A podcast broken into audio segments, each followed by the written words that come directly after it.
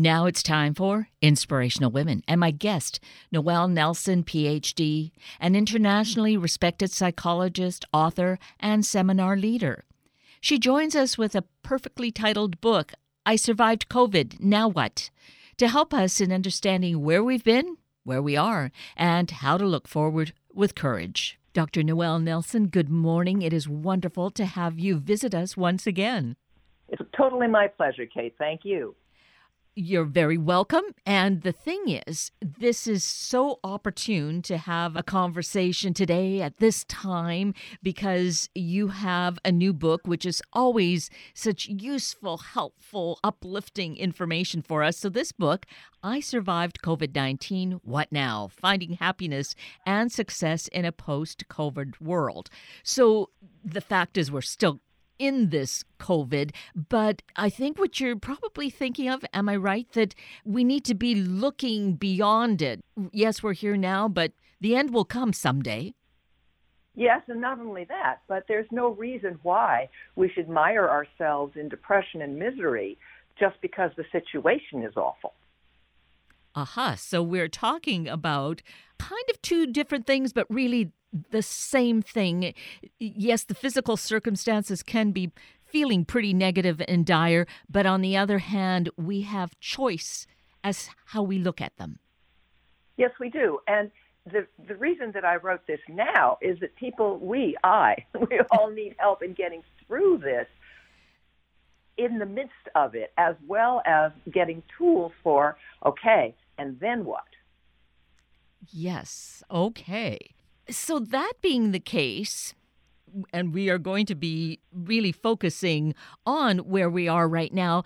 Would you say uh, your life, our life, we have these experiences along the way? You had a pretty harsh one happen to you a couple of years ago, being in California, the fires that were horrific this year, but you lost your home. Is that right? Two years ago? Yes, I did. And uh, it's interesting you should mention it in this context because I sometimes think of it as my rehearsal for COVID. Ah, and and I was thinking of that. I mean, that it's an unimaginable loss when you see these fires around you. There, there's that fear, that tension, and then yes, your house goes up. I guess it was sort of a, a practice session, but would you say it was really a harsher one than COVID is? Well, yes it, for me anyway, in the sense that I didn't just lose my home. Um, I lost 70 years of life. In other words, I'd lived there 18 years and I, like a turtle, you know, had everything on my on my back when I came to that house, meaning all of the heirlooms from my family, all of the souvenirs from my travels, my life, my work, um, all the tapes, the interviews, my books. I literally lost everything but the clothes on my back and my two dogs. That was it. So it was much more than losing stuff. People kept saying, you know, well, it's just stuff. And I said, finally, it hit me no, no, no. I lost my story. Mm-hmm. I lost what had been my life up to that point. Oh. So, yeah, that was pretty traumatic. I I would say so. There's all those memories, all your life's work. If you had, yeah. yes, all of that right there, and you you had to just escape it. Well, it's not so much escape it as I had to move forward whether I liked it or not. I wasn't dead. Yeah. There's the reality of it. I was still alive personally, and I had two dogs to feed, and I had work that had to get done. Otherwise, there would be no meal on the table, and I had to find a place to live. And I mean, the list went on and on and on and on and on. And there was like a no choice involved unless I wanted to curl in a ball and die. And since I have practiced being an optimist for decades, literally, uh, curling up in a ball and dying was not an option. Not to say that there wasn't time and space to mourn loss and, and to feel those feelings, right?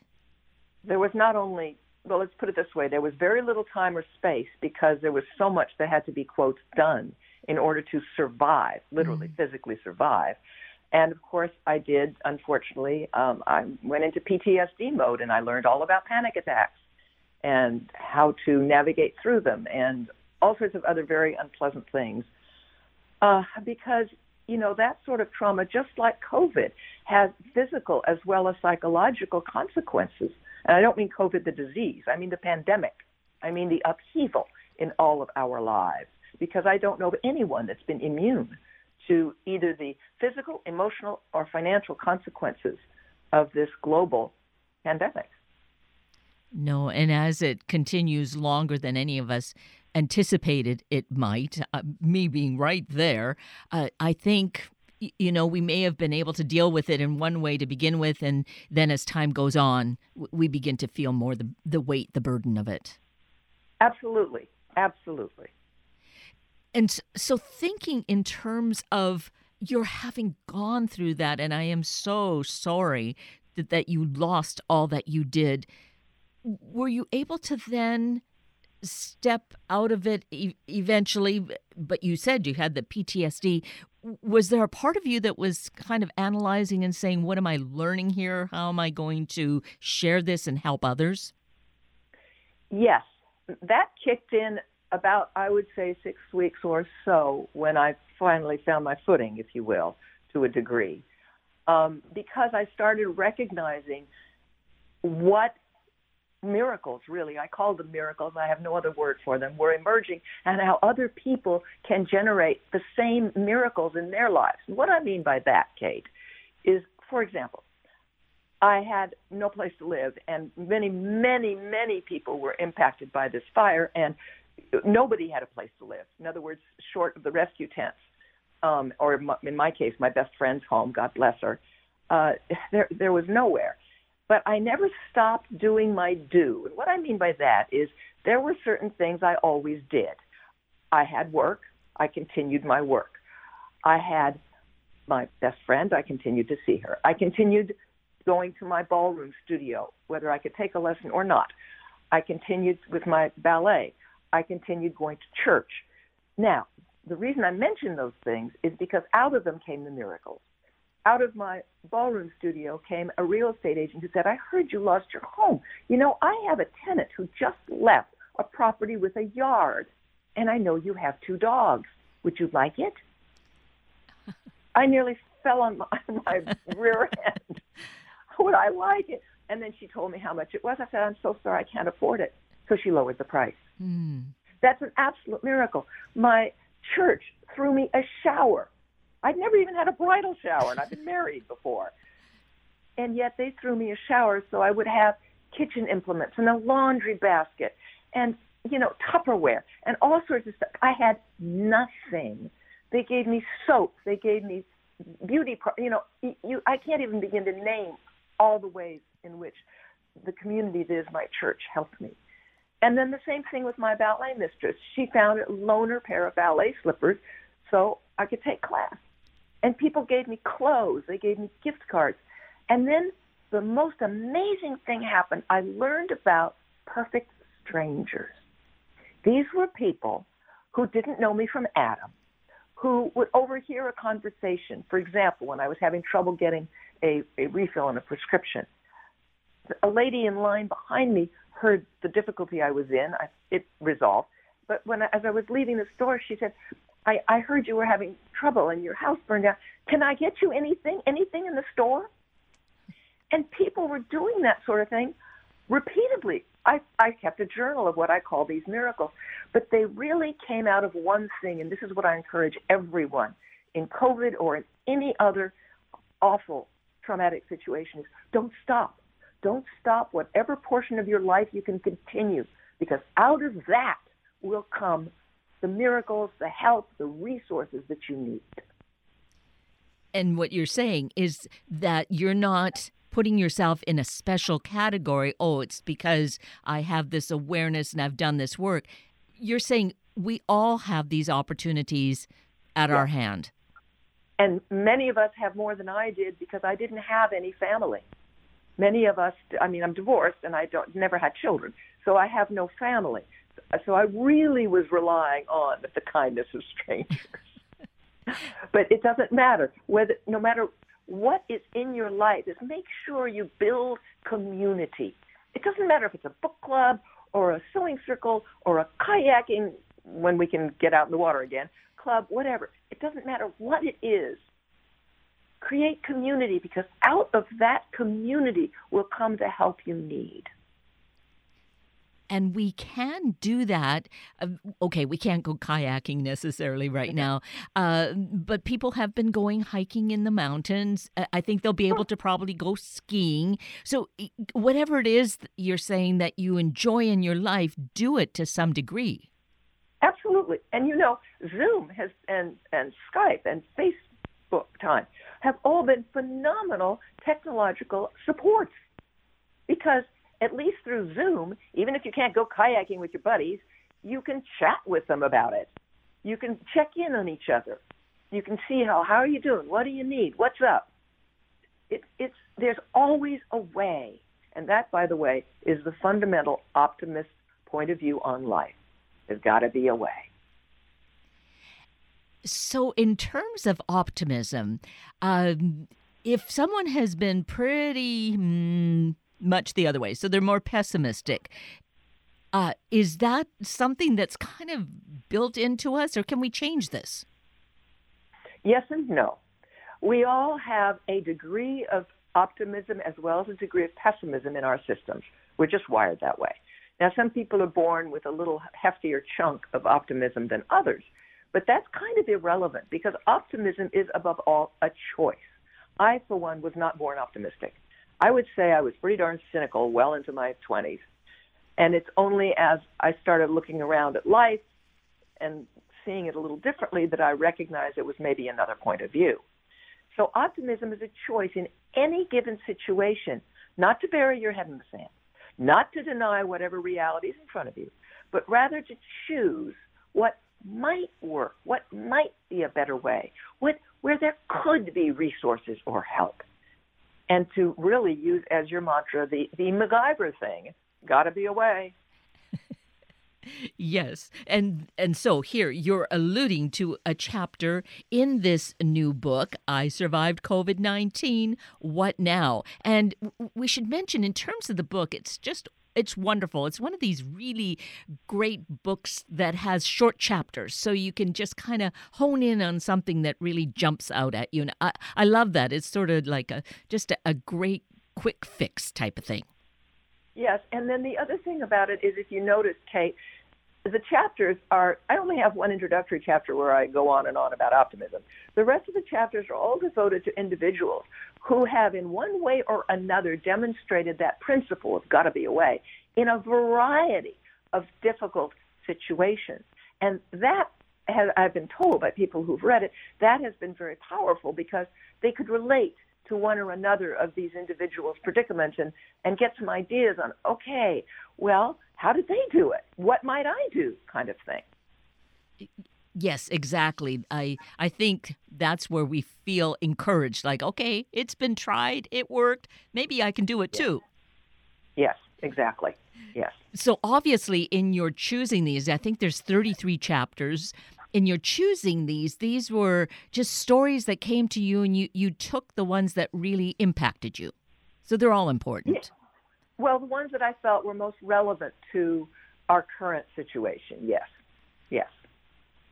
So, in terms of that, and you're choosing it for our situation, because were you feeling that or seeing that people were really getting mired down in the pandemic that they were perhaps not seeing any light at that end of the tunnel oh my goodness there was even a meme that just broke my heart kate which said there is no light at the end of the tunnel and that's the attitude not the attitude wrong word that is unfortunately the feeling especially as you pointed out as this goes on and on and on and on and on and on it can feel like there is no no light at the end of this tunnel, which cannot be, cannot be. If you look at the history of the world, we have been through some pretty gosh darn horrific things, and yet, and yet, we're still here, and we're still moving and grooving. We're still here. So I wrote the book primarily because it literally broke my heart to see so many of us so unhappy and so knocking our heads against the wall as to well what is this and what do I do and how do I get out of it and and this can't be and those sorts of things. And I guess it's my small attempt to provide a little light at the end of that tunnel? Well, I think it's a pretty major attempt. That's uh, not even just attempt, it's a major effort. And therefore, the picking up and reading it and finding that important message for ourselves whenever we find ourselves kind of slipping downward. Thank you. That is certainly my hope. So there's a, I love the title of this one. Perhaps you can share with our listeners the story Adopt Courage as your personal mantra. You know, I don't memorize them by title. Okay. Fair well, enough. Which one was that? I know that that I probably mentioned the fact that courage comes from the French word for heart, and that courage has very little to do with your muscular strength or ability or anything like that. I think one of the most courageous stories I ever heard, and I don't think this one is actually in the book, is of a gentleman who was confined to an iron lung for most of his life, and yet he was a celebrated poet because he taught himself to write with a pencil in his mouth. Ah. This from a man in an iron lung. That means your whole body is encased in essentially what's a coffin. And yet, he did not let that stop him. That's courage, courage, meaning from the heart. Because it really is from the heart that we express best the optimism that I speak of, that fierce belief that there is a better way, there can be something that could work. Think what it must have taken that man in terms of courage to do that. Yes, that is just beyond comprehension to think of being that incapacitated, but not giving into it and, and just giving up. You know, we have an example that most of us can remember of Stephen Hawkins. Yes. Same thing. Stephen Hawkins was absolutely I don't want I don't know a better word to use, but deformed. I mean, the poor man was in such a physically complicated, challenging state, and yet he managed to contribute to the world of physics unbelievably. Yes, exactly.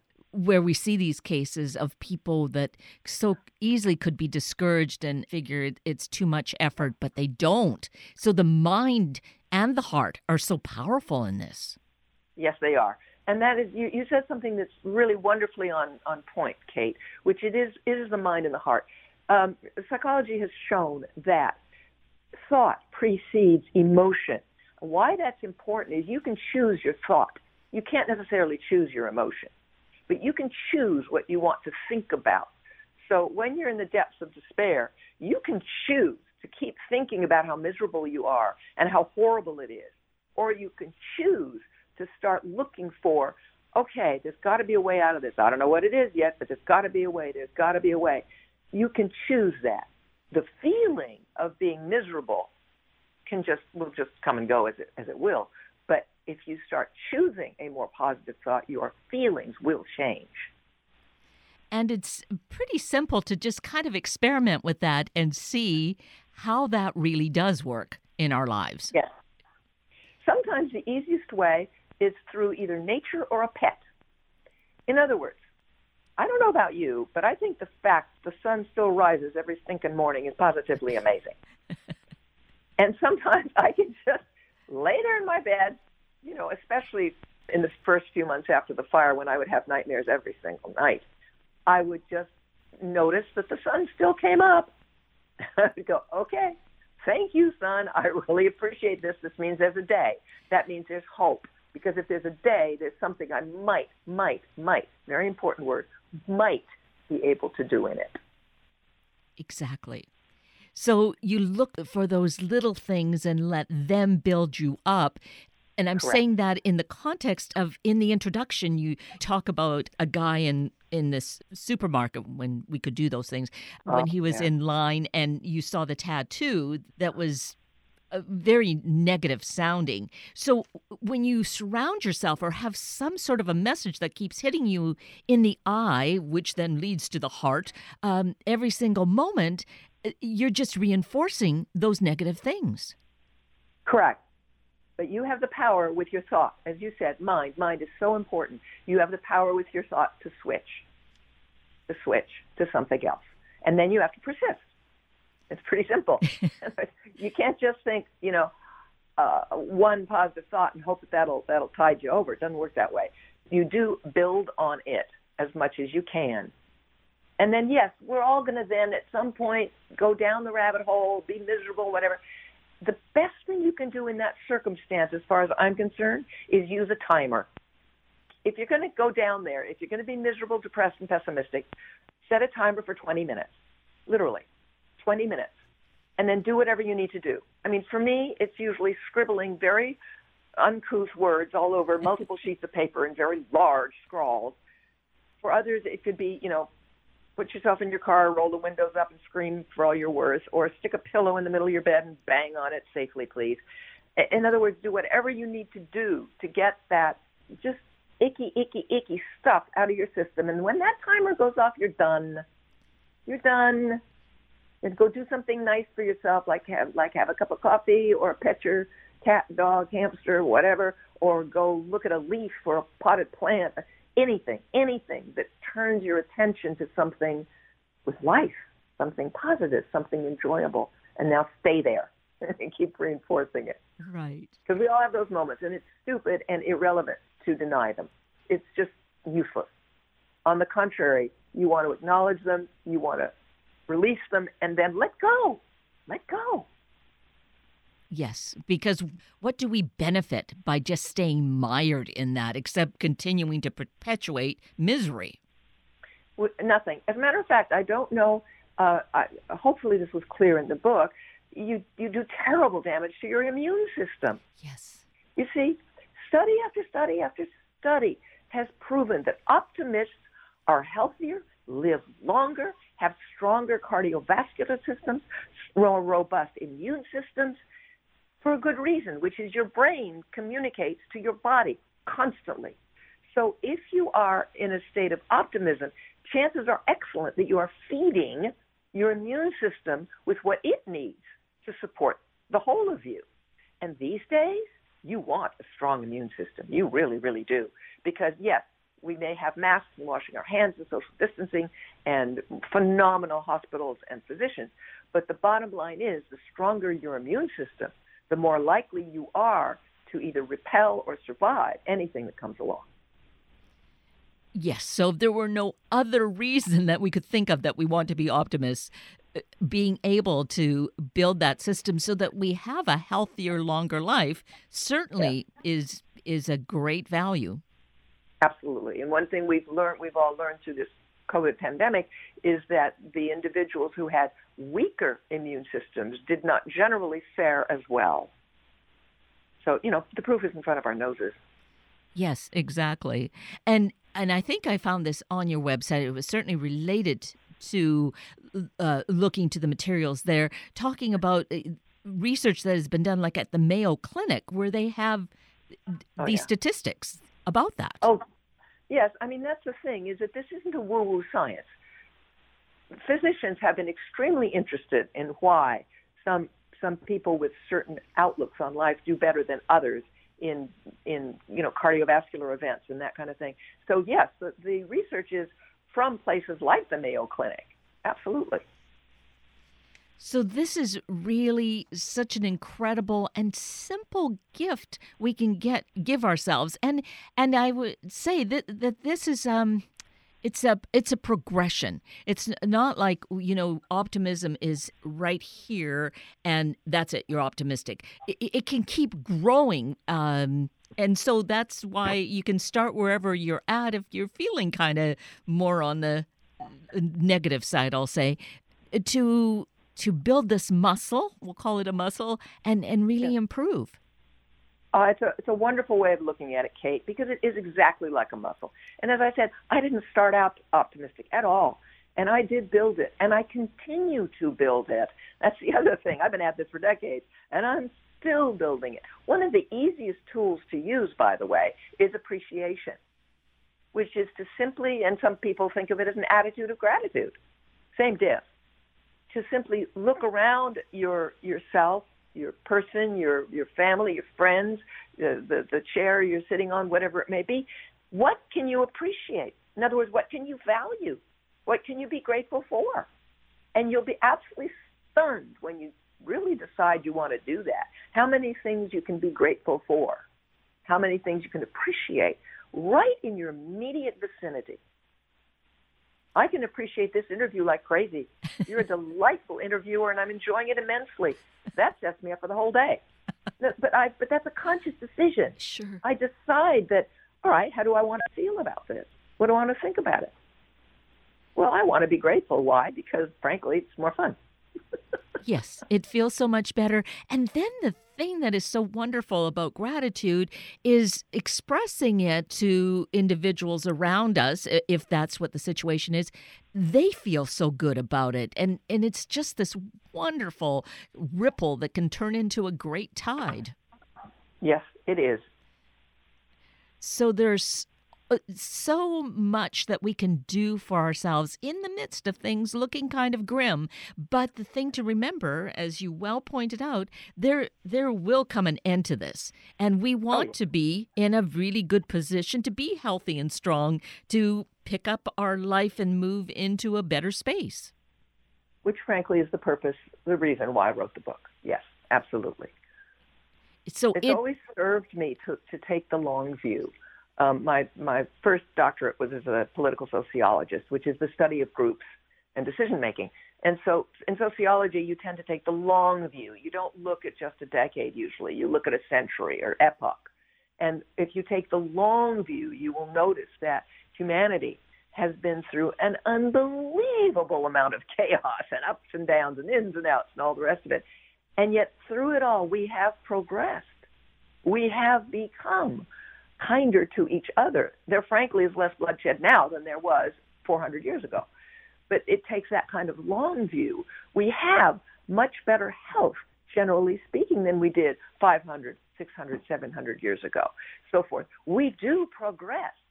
And I find it reassuring to look at that and to remember that, you know what? In the end, that light really does shine at the end of the tunnel. Right. And you mentioned a really uh, key word also in, in sharing that with us, Dr. Nelson the word kind, having kindness. Yes. It kind of is, it's fits in quite well, I think, with thinking of gratitude, being optimistic. They all yes. work hand in hand with each other. They truly do. And I have benefited from the kindness, as I've said, of perfect strangers, oh. which, by the way, led me to understand that perfect stranger meant they were perfect. they really are. And that it, it has encouraged me to seek to be even kinder. Is, and there's where hope really generates in our lives is experiencing that and it just grows and grows and really takes us upward on this path in our life's journey. Yes, it does. Yeah. And kindness is everywhere present if you but look for it. Just like you said, looking for the miracles in our lives as well. Yep. Right. Yep. Which, yep. you know, we could interpret them as being miracles when someone is kind to us, as you were oh, experiencing. Oh, yes. Oh, absolutely. And frankly, when we are being kind to another, you see, the thing is, people think you have to like someone to be kind to them. No, you don't. Kindness is its own beast. Kindness is something that comes from you, not from what another has done or not done. And kindness can be expressed even with a mask, with a smile. Yes. With a thank you. It really doesn't yes. take much to be kind. It's always an option. Absolutely. Well, what a great note to kind of culminate all of this. But to add, uh, let's mention your website because there we get lots of more inspiration as well as being able to find your book. Thank you. It's simply uh, noellenelson.com, spelled N O E L L E N E L S O N.com. Right. And if I may, Kate, I have recently launched a podcast. Oh, yes. Tell us. Where do we find that? It's called no big surprise. It's called Up. Uplifting, inspiring, practical. And it's, again, very short, under five minutes each, because we all have busy lives these days. And you can find it pretty much everywhere iTunes, Spotify, YouTube, Google Podcasts, and just, you know, type in Up, and there I am. And hopefully that will uh, also bring some additional inspirational tips and optimistic ways of viewing life to listeners.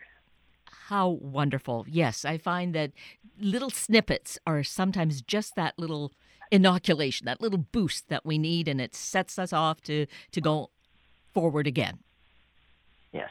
So this has been wonderful. I just love the work that you do. I really appreciate that you've spent this time with us this morning to give us some insights and encouragement. And I trust that we're going to feel uplifted and inspired today. It is certainly my desire. And I thank you so very much, Kate. This has been a treat. And with that, we're at the end of a very full hour of Inspirational Women with Dr. Noelle Nelson and Sunday Morning Magazine with Sarah Osborne. I'm Kate Daniels, your host, and I greatly appreciate your sharing this hour with me and these special guests. For details you might have missed or information you'd like to know, please just send me an email, kated at warm1069.com, and I will get right back to you. Also, if you'd like to listen again or share these important stories with your family and friends, find the podcast on our Warm 1069 webpage. Click on the podcast tab, then either of the show and guest names. I now wish you and your family a day of realizing how blessed we really are. Have a week of the same, and then please plan to join me again next weekend for another hour of Sunday Morning Magazine and Inspirational Women on Warm 1069. Good morning.